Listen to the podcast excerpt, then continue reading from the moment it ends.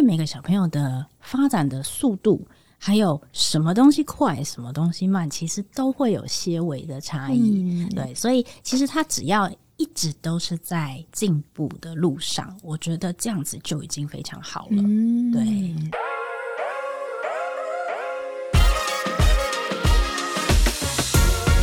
Hello，欢迎收听妈妈的明星花露水，我是主持人 Mimo，也是露水的共同创办人。你家里的小朋友现在几岁呢？有没有开始开口学说话了呢？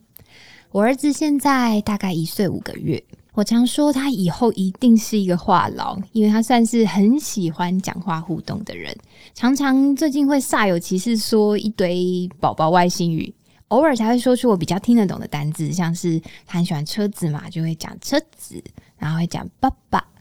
那最近他也会讲爷爷姥姥，但有一件事我一直过不去，就是他到现在还不会讲妈妈，他只会讲爸爸。这件事我今天一定要好好来请教专家。我们先欢迎今天的专家来宾，欢迎思比语言治疗所的创办人张永杰语言治疗师。我们欢迎永杰老师。嗨，大家好，我是永杰老师。老师，我今天是抱着一个来咨商的心情来见你的。其实我全部办公室的同事都知道这件事情，所以他们就知道说我的小孩已经大概两个多月了，不会叫妈妈这件事。然后他最近又开始越学越快，就是像我刚刚讲，他会讲爸爸，已经叫了快三个月。然后最近还会学爷爷、姥姥，然后奶奶，奶奶还不太会，但是就是开始越来越多了，就是不会叫妈妈。到底老师就是这个状况是为什么呢？因为我们知道，大概一岁开始，我就像我那时候一岁开始，他开始会讲一些话的时候，我就去研究了一下，就是小孩的语言的一个发展历程。然后我知道说，大概一岁到两岁之间，他们会开始讲一些简单的单字。然后我听说最长就是从爸爸妈妈开始，可是他还不会讲妈妈哎。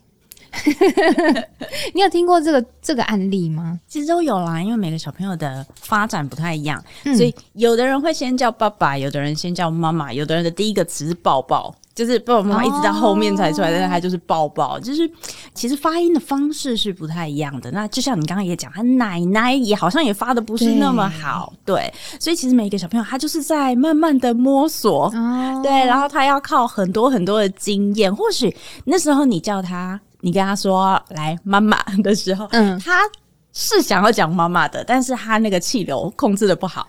所以他对我同事也这样安慰我，他说他可能还发不出妈的音，对。可是他最近会有一个新招，嗯，他就是会一边哭，然后就会发出妈的音。因为我原本想说，哦，可能不会发妈的音吧，但是他就会你知道梨花带泪，然后一边哭一边 妈妈，就会有发出这个声音。然后我就想说，哇，你是故意的是吧？那不是在叫你吗？对，哎。我原本觉得是，可是就是他恢复心情平静的时候呢，他叫我，他就是叫爸爸，哎，超怪的。然后因为我前阵子带他回回我娘家嘛，然后我们住了一小段时间，就现场没有爸爸啦，嗯，就只有我，但还是还是还是每天就是爸爸爸爸的叫。其实还有一种可能是，有一些小朋友他会词汇的过度沿用。就是爸爸跟妈妈，他觉得我叫你们两个都是叫爸爸，真的那个意思。对会不会是因为他一开始叫爸爸的时候，我反应很大？哎，也有可能，他就觉得说，哦，叫爸爸就是爸爸妈妈都很开心，也是有这个可能，对不对？对，因为他们其实有时候过度沿用到，比如说，呃，有些小朋友会了狗狗，然后他之后看到只要是动物都是狗狗，哦就有一阵子会是这样。对啊，对啊。哦，对，因为我刚刚有讲到，就是我跟一些妈妈朋友聊过，就是我们大概一岁之后就会很注意，比如说，哎，你小孩会叫什么了吗？会讲什么？我们就开始很注意他的语言发展嘛。然后通常，比如说我们上网看，都会有一些几岁他会什么，就是会有这种指标。那通常其实爸爸妈妈的心情就是，呃，如果我小孩没有跟着这个指标的时候，会稍微有一点担心。所以就会担心说啊，小孩是不是语言发展有点迟缓，或者是啊再大一点会担心他口疾，或者是比如说口齿不清、讲不清楚。那今天这集呢，我们就请永杰老师来帮我们解惑一下。那不知道听众朋友有没有听过语言治疗师这份工作？我们先请老师帮我们介绍一下自己的专业，好不好？让我们知道我们可以从你那边获得什么帮助。嗯，好，语言治疗师就是的确大家真的比较少听到，因为大家可能会听到职能治疗、对物理治疗，对，但语言就相对比较少。其实语言治疗我们戏称就是脖子以上都归我们管，所以其实不管是跟小朋友有说话有关的，或者是吃东西有关的，其实都跟都是语言治疗师的范围内。哦，然后从小 baby 一直到长辈，其实都有。比如说小 baby 的时候，很小的小孩，有一些小朋友会有那个吞咽的需求，练吞咽的需求，或者在喝奶的时候。然后再大一点，当然就是儿童的语言发展啊，就是呃表达啊、理解啊、社交互动这一块。然后当然还包含就是讲话不清楚，对，很多人会知道叫我们称为构音。就是建构的构构音，对，然后或者是口疾、结巴这种，也都会是语言治疗的范畴。然后再大一点的话，就要进入学习了，所以包括是呃阅读理解啊、书写啊、认知那些会不会有障碍什么的，对也归你们管。哇。对，逻辑架构啊，这种跟阅读有关的，都跟我都会归我们管。对，那当然再大一点，成人就是嗓音嘛，就是扫兴啊，这个也归你们管。对，这个也是归语言治疗我们有很多老师有这个问题。对，所以我们过度发生什么，这个你们也也也可以。对，气流啊，喉部按摩啊，这种，对对。然后当然到了长辈的话，就是有些长辈中风啊，或者是脑受伤的时候，他们不是有的人会有失语症，嗯啊，然后或者是吞咽困难哦，这个都是语言治疗的范畴。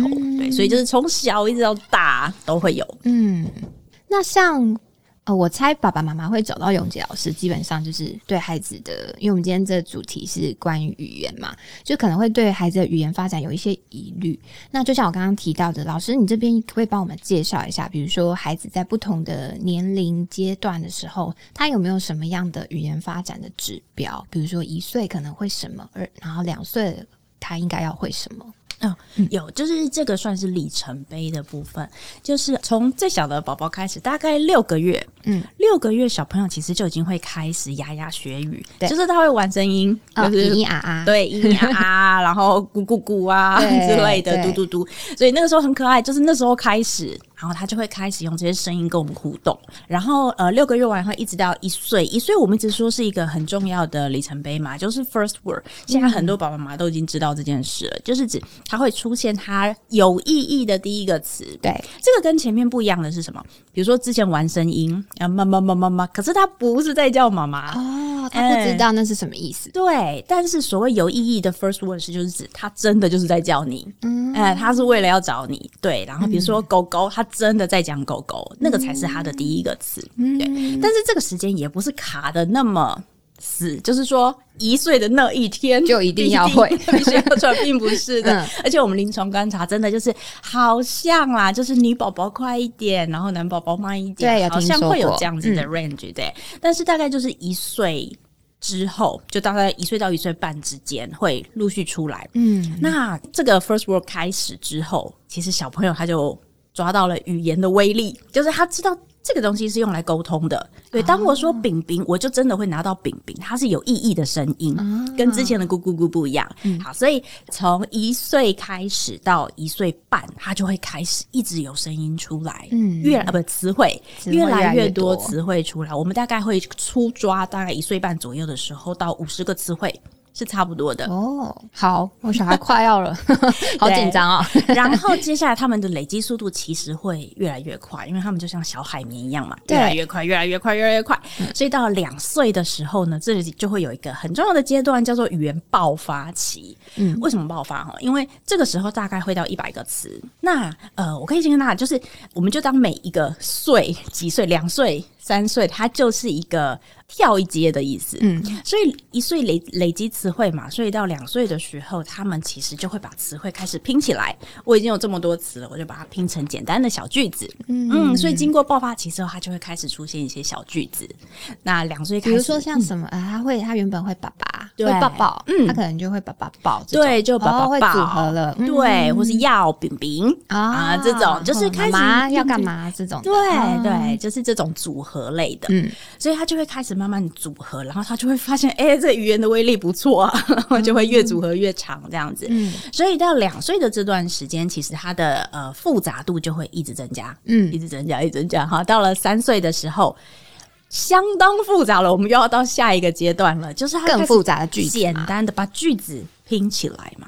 比如说像会，他就会开始简单的叙述一件事啊，今天去公园，奶奶买饼干啊之类的，就是哦，我们买了饼干去公园的意思。他会开始做简单的叙述，对，然后之后的话，他的叙述就会越来越。多越来越广，到了四岁大概就是可以讲小故事了，嗯，然后可以跟你讲一个小小的故事啊，他听过的或是发生的事情这样子。像刚刚老师讲的这个每个阶段啊，就是如果他到这个阶段，我们可能不要抓那么严谨啊。比如说刚刚讲一岁会 first word，那他如果到一岁半都还没有跑出这个 first word 的话，就算呃发展比较迟缓，不会定的这么严格，嗯，对，我们会说就是其实可以慢慢的继续，呃引，导。但是如果比如说一岁半，他真的都没有词汇出来的话，我们都会建议爸爸妈妈就是可以多增加环境里面的语言刺激的量，它有可能是那个语言刺激的量不够。够。对，那这个所谓语言刺激的量，不是说我要他讲妈妈的时候，我一直只跟他讲妈妈妈妈妈妈，对，而是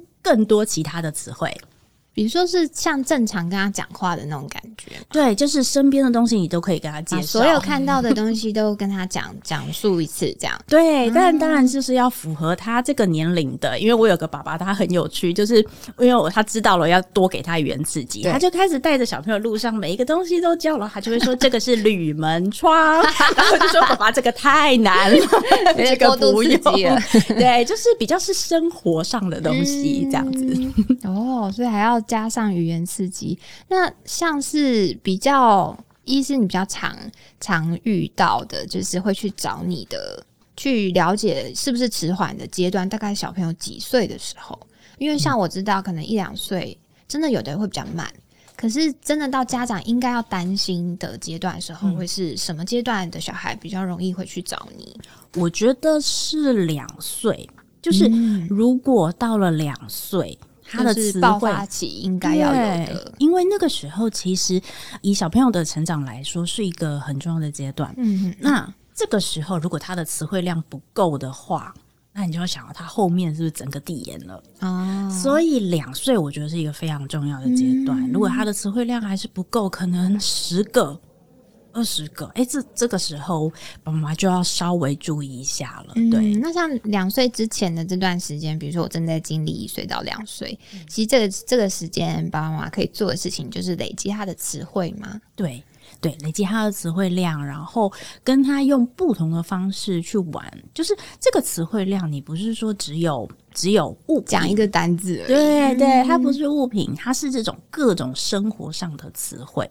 对，他必须要在一岁的时候各方的接触，到了两岁的时候，他才有办法去拼凑出有益的词汇啊，啊他才会知道我需要这些东西。对，那我很好奇一件事，就是因为通常像我跟小朋友讲话的时候，有时候会，当然放慢速度是一定会，可是有时候会不小心有用叠字或是娃娃音，嗯，这个会对小孩语言发展不好吗？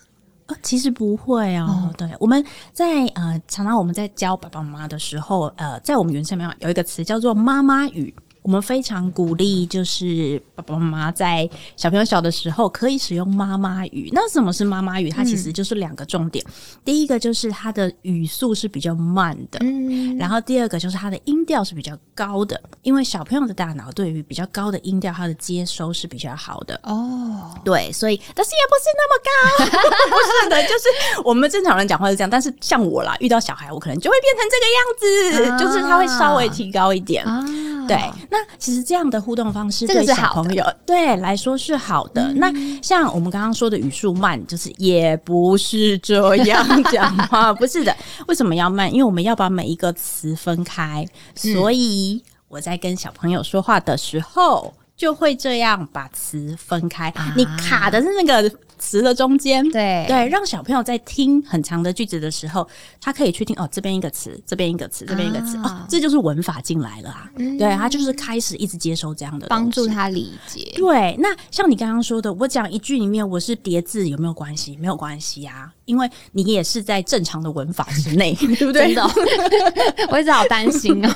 对因为我我确实有听过，像我大嫂就跟我说，哦，没有哎、我都从她很小的时候就很正常跟她讲话，也不会讲车车，也不会讲什么碟子。嗯，就说哈，我每天都在讲碟子，有一种就是忍不住那种母爱喷发，然后想跟他一起，你知道，就是符合他年纪的，跟他一起玩的那种感觉。但是应该还好的，对还好，因为小朋友现在才一岁半左右嘛，嗯所以这个很正常。那你就是可能到了两岁多之后，词汇量多了，我相信很多妈妈也不会再用叠字，我们会想要教他更多的东西。嗯，所以两岁之后，你就变成你一定会。转成正常的哦，车子、卡车、嗯挖土机，你就会这种更深的东西就会寄来了。挖土机也很难叠字吧？所以之后变难了以后，其实你的那个你就自然就不会再用了。哦 OK，那像是到了你刚刚讲两岁是比较关键爆发期嘛？那像三岁，刚刚老师有讲说是比较会开始重组一些句子。那我想要问一下，因为我们比较常遇到妈妈会担心小朋友在三岁之后有一些口疾，或者是他要讲述一个句子，但是他可能卡住，或者是讲不清楚。嗯，会有这个状况在三岁之后发生吗？会，就是大概在三岁那个时候，呃，小朋友会经历一段叫做发展性口疾。因为像我们刚刚说了嘛，就是他是不是两岁开始去学各种的文法，嗯，然后各种的句子把它，组在一起。对，越来越复杂。所以到了三岁的时候，他们已经开始用复杂的句子，而且他想要试着表达一些小小的事件他想要，表达更多了。对他想要哦讲更多了，但是这个时候就会有一个状况，就是脑袋跟不上嘴巴。嘴巴这个字已经讲完了，他脑袋那个还没组织出来，哦因为他还不经手嘛。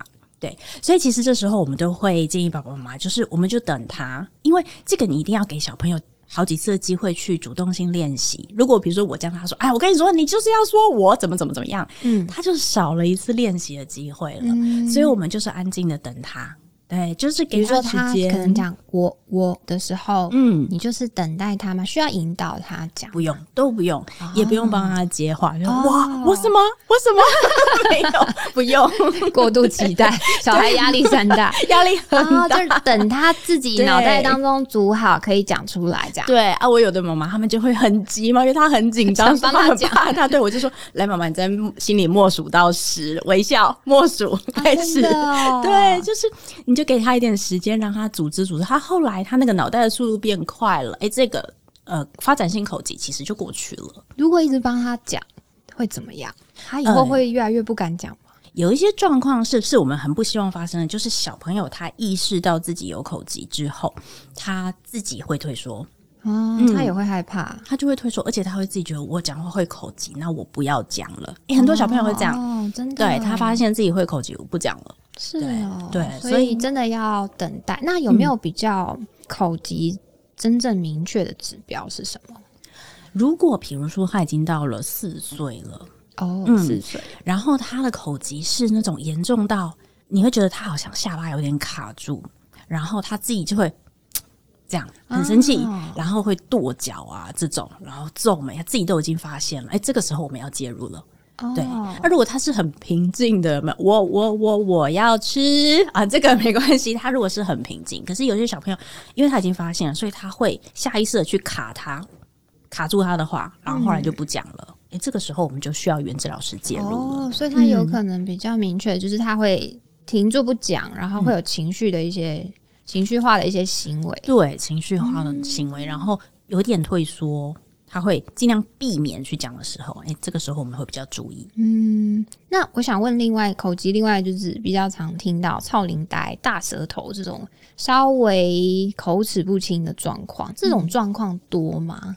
其实我比较多听家长来这边，然后跟我说啊，我们叫我超龄带，其实那就是我们刚刚说的那个构音的问题，就是呃建构的构，嗯对，构音的问题。那其实构音的问题，我们一般是四岁之后再来处理，啊，嗯，因为它前面其实都在发展中啊，它都还没有稳定啊。我的意思是，就是它的每一个音其实都还在成长跟变化中，嗯，所以其实呃，大家可能会很常听到被小朋友的特跟哥科蛋糕变蛋糕。这样、哦对不对？这是很长的，就是那个的特跟哥科互换了。那这个一直发展到四岁，如果他还是稳定的这样子讲，诶，那就代表他学到的那个说话的方式错了。那我们就四岁以后再来去修正这一块就可以了。哦，对，因为我想到我侄子一开始叫我要叫姑姑，他都叫嘟嘟。对，会叫嘟嘟。嗯，然后好像 两岁多，哎对对对，对 两岁多三岁就就变好了。嗯，所以其实他要给他一点时间去变化，对不对？对对对，其实四岁以前的话，我们都会跟家长说，我们先不用借，不也甚至也不需要去修改，刻意的修改他这一块，嗯你只要在他面前你讲对的就好了。啊你不要在他面前你就故意嘟嘟，那是不是以后真的他就觉得这是对的？那要纠正他吗？啊、不用刻意去纠正，我觉得四岁以前不需要。就是你讲你正常的对方式，然后正确的方式。嗯，就比如说他他就说嘟嘟，然后你就哦姑姑在这里哦，啊你就是很自然的让他听到正确的那个音。嗯，因为这样可能也比较不会让他越来越不敢讲话，对不对？对或纠正的这种方式不是那么好。对，然后或者是他觉得我、我被笑了，哦被笑对，这、嗯这样他就会比较不太敢去尝试。老师，你有遇过？就是我自己有听过啦，就是有有有长辈说小朋友讲话大舌头不清楚，要带去剪舌根啦。这种我听了第一次听到，我觉得很可怕、欸。就是他的意思就是要剪那个舌系带，就是舌头下面那个中间的那个韧带，对不对？你有听过真的有人来找你说，哎、我是不是要去做这个手术吗？很常听到，然后其实很常听到，对，但是我以为是长辈的世界、欸。啊，早期真的是用这种方式，因为、呃我们说语言治疗是很新的一块了，哦早期真的是用这种方式在做，但是效果不会太好，因为我们会呃去剪舌系带，其实只有一种原因是呃小朋友他很小 baby 的时候，因为舌系带过短，影响到他喝奶奶。舌系带其实影响的就到这边而已了，对，所以不是影响讲话，对，所以你看啊，他呃，我们怎么看？就是当他小宝宝的时候，他舌头伸出来嘛，他的舌尖是一个爱心的形状。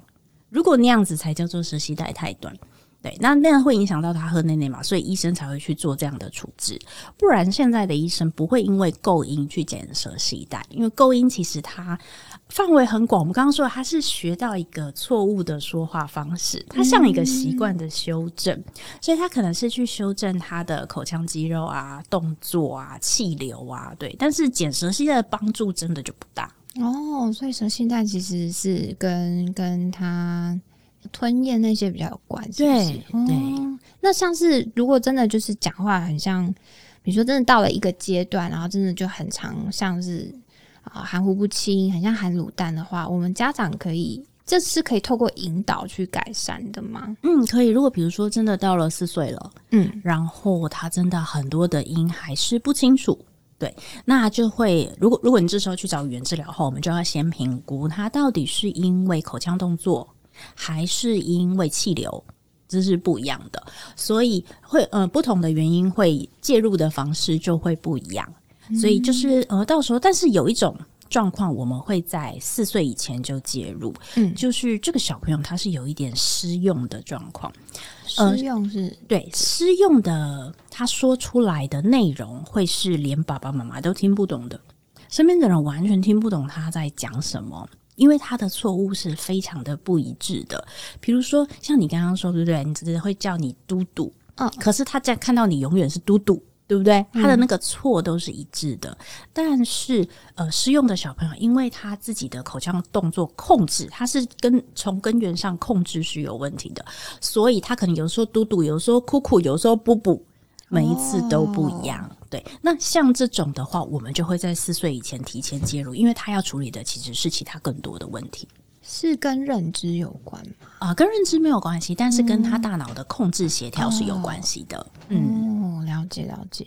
那像是刚刚有听医师分享一些案例，你有没有就是临床上你真的是遇过比较特别，然后比较奇葩的案例，然后来找你，然后或者是说，呃，你听过比较其实他没有什么问题，可是家长很焦虑的状况，你有没有遇过什么案例？其实焦虑多少会有啦，多少会有。嗯如果小朋友真的已经蛮大了，但是其实都没有口语出来的时候，对，其实家长多少会有。嗯那其实有的时候我们会发现是，呃，真的就是环境中的语言刺激太少了，嗯然后我们其实会鼓励，有的时候从生活中去改，就会有很明显的效果。比如说，我有一次有个孩子来，然后呢，家长就说他都没有口语，都用纸的。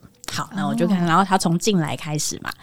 爸爸妈妈、阿公阿妈一起带来，然后呢，他一坐，他一到了以后，他就指他的鞋，四个人全部蹲下去帮他脱鞋，所以他从头到尾完全不用开口，哦，我有听过这个案例，对，嗯，所以他看到什么东西他就指，然后他就可以拿到他要的东西了。懂，对，那当然这个难免，因为照顾者一定心有灵犀，你对。一瞄一眼就知道他要干啊，嘛。我有听过这个，就是他根本不用讲话，他不用不用学习怎么去 ask，嗯，他就可以获得帮助，对。然后反而就是会阻碍他语言发展。对，他的自己练习，因为像我们刚刚说，语言是为什么小朋友会发现为什么要学语言？因为它是一个有意义的东西，它是一个沟通工具生活对沟通的工具。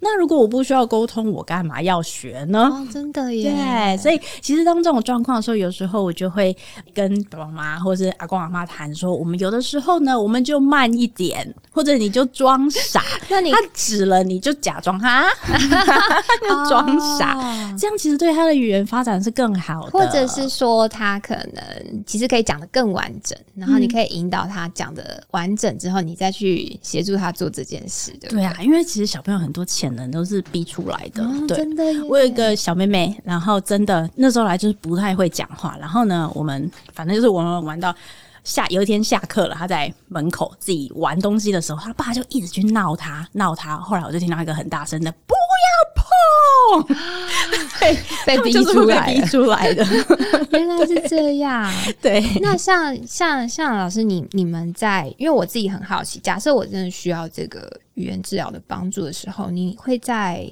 那个要叫整间吗？还是在你的服务的场所？我们会做哪些事情？哦，我们是治疗所，嗯然后在治疗所的话，其实我们会必须营造的就是一个比较独立的空间，但是它是比较呃丰富的。我所谓丰富的，就是它有很多很多的不同的玩具。绘本，那小朋友，我们刚开始一定是依照他有兴趣的东西来去跟他互动？对，有兴趣的，比如说小小孩，他们就很喜欢那种声光玩具，所以我们在玩声光玩具的时候，借此来加入很多的词汇。进来，对，那其实我们都会很鼓励宝宝妈妈一起看，因为其实这个方法在回家一样的，就是一样这么做就可以了。复制对，就是比如说他在玩的时候，你有的时候有很多的，尤其是爸爸会不知道怎么跟小朋友玩，啊、不知道怎么帮他增加词汇，我就说没关系，你就描述他在做的事情就可以了。所以他拿一个小锤子在那边敲敲敲，你就在旁边说敲敲敲，扣扣扣，哇，掉下来了，啊你就这样就可以了。所以这样其实他在玩的时候，他会把那个词汇跟他的动作做连接，这就是很好的语言刺激了。哦，对，所以整个过程其实没有大家想象中要去治疗，或者是比较负面可怕的情境，对不对？对，主要的话就是呃，需要去看的是小朋友整体发展，为什么他到这个。这个年龄的时候，他该有的东西没有出来，他到底是缺什么？所以其实所谓的治疗课，我们主要看的就是他要补哪些东西，哦让他可以回归到正常的学习的那条路上面。对，那当然他后面可以自己学习的，我们就是放手让他自己去。因为其实我觉得小朋友他们的天性其实就是很喜欢学东西的，对，所以当一切是好玩的，然后他有方法的话。诶，那其实他们后面会自己去很快就会学，回到他的正轨上。对对嗯，那像我们从前几年疫情开始啊，其实会遇到说，呃，爸爸妈妈在家育儿的时间变多了，然后不得不使出一些三 C 育儿的手段，像是如果呃三 C 育儿这件事情会影响小朋友语言发展吗？因为因为我们的认知是觉得。其实有时候看影片会觉得它里头提供的词汇比我们多太多了，嗯然后会想说这到底是帮助还是会阻碍？嗯嗯嗯、当然有两派说法嘛，嗯但是我个人觉得没有不好，但是看你怎么用。嗯的确，他在上面会看到很多的不同的词汇，嗯然后甚至还有句子。有时候唱歌，小朋友会很喜，欢很，丰富，对，嗯很丰富。但是呢，其实这些呃影音类的产品，嗯，它带小朋友的学习程度，跟他真的可以运用，他对于里面的话真的可以运用的程度，远远不及于真人。跟他讲，啊所以我就会跟爸爸妈妈说，当然可以看啊，就是你比如说你们看完之后，重点是后续你可以跟小朋友一起讨论刚刚的内容，他真正的语言学习是后面那一块。哦，对或者是在生活中有跟某个影片相似的东西，你就可以拿回来讨论。哎、你记不记得佩佩猪上一次也怎么怎么样？啊呃，就是跟他的生活串联，这样这个东西，这个语言才会是他生活中有意义的。嗯，对，对其实我们想象那个三 C 里头这些内容，它有点像是小朋友看的时候，其实是吸引啊吸收进去了。但是如果你没有后续去引导他去练习输出，或者去讲讲述他看到的东西也好，或是我们刚刚有哪些场景，生活当中有没有什么连结，如果没有这一块的讨论的话，其实对他来讲，他就只是看东西而已，对不对？对嗯对，然后像呃，我有一些小朋友，他是会会背里面的台词，嗯，然后背里面的台词出来用，但是他用的就是用错场景了，对，用错场景，所以你看啊、他学会了那样的句子，可是没有办法用在真真实的社交沟通啊。没有大人正确的引导也不行。对对，他没有办法用在正确的情境，所以就算他会了那些句子，可是沟通也没有因此而成长，那他就会需要我们后面的这一块。就是带着他说：“哦，这个是这个情境可以用在哪里，不应该用在哪里，这样子。那老师，我听起来是，就是作为家长，其实在旁边陪伴的时候，过度介入跟完全不管都不好，对不对？嗯，是的，嗯，那最后我想要请老师帮我们，就是给我们爸爸妈妈一些建议，因为刚刚其实听了蛮多可以帮助孩子语言发展的一些方式。那像是平时我们大概有哪些事情可以做，去帮孩子营造这个比较正向的学习的环境？嗯嗯、呃其实小朋友的学习一定是从游戏开始，就是最小的时候嘛，一定是从游戏开始这件事对很，重要。所以其实我觉得我们大人，我们当然。刚开始最重要的事情就是帮他营造环境，所以不同的年龄层其实他有适合他的游戏方式。嗯，对，从他最小的时候就是一些操作的玩具，然后接下来慢慢再大一点的话，就是建构式，就是所谓的积木啊这种可以拼起来、组合对起来的。开始发挥他自己的想象力，然后建构式完了以后，就会到角色扮演，扮家家酒啊，假装我是医生啊这种角色扮演，然后再大一点就会开始换位思考的游戏。所以其实就是按照他的年龄层给予他那个年龄层需要的玩具也好，然后书本也好，像我们非常的鼓励绘本共读，嗯嗯因为其实你看啊、每一个绘本它就是一个新的情境。这一本书在讲生日，另外一本书在讲逛超市。那你看你在不同的情境里面，你需要用到哪些的词汇、哪些的句子，怎么沟通，你怎么跟店员讲话，你在绘本里面都可以练到。对，所以在我们在看绘本的时候，就可以带入很多的情境，然后跟句子。那其实有一种呃阅读绘本很棒的方式，叫做对话式共读。这个共读方式就是啊，我们一般来说我们会很习惯拿起绘本就开始念上面的字给他字，听，因为这最最容易啊。最容易对。但是玩了两次，你就会发现他不要了。对，他就淡出了，他没有要理。对，淡欸出了，嗯所以这时候的方式就是换他变成小老师，你就是给他讲，然后你变成用问的方式。嗯，啊这时候语言要再加深，就是要看爸妈的功力，就是在于你怎么问问题了。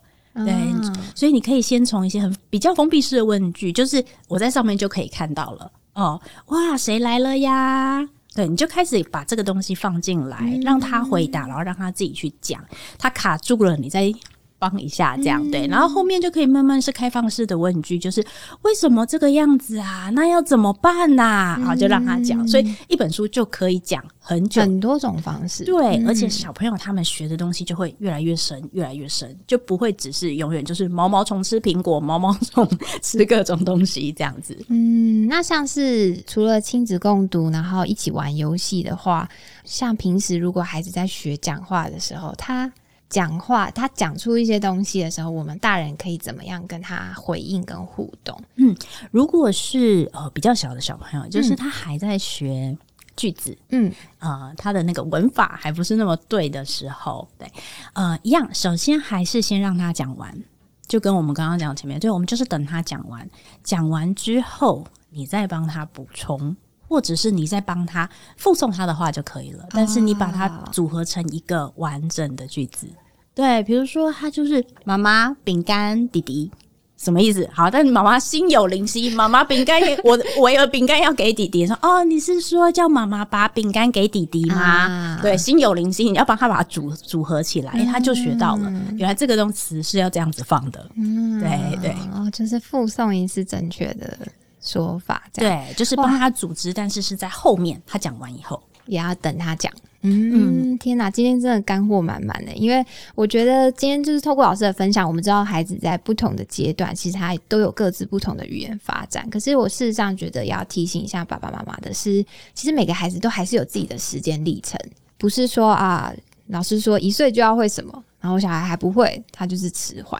或者是说啊，别人家的小孩两岁已经会什么了，可是我小孩还不会，所以我小孩是不是有问题？我觉得要给孩子一点时间，对不对，老师？对，就是因为每个小朋友的发展的速度，还有什么东西快，什么东西慢，其实都会有些微的差异。对，所以其实他只要。一直都是在进步的路上，我觉得这样子就已经非常好了。嗯对，OK，跟自己比较就好了。对，今天很开心可以邀请到老师来跟我们分享孩子学习说话的一些阶段或者是迷思，那希望可以帮助到各位新手爸妈。最后，我真的很希望我儿子可以赶快学会讲叫妈妈耶！老师，你有没有什么可以建议我怎么引导他的？还是我就是持续的从各种生活的缝隙当中置入妈妈？你从各种生活的缝隙里面置入么这个音？好么这个音？猫咪咪，就是让它越来越习惯 带进来，就是一直练习发么这个音。对。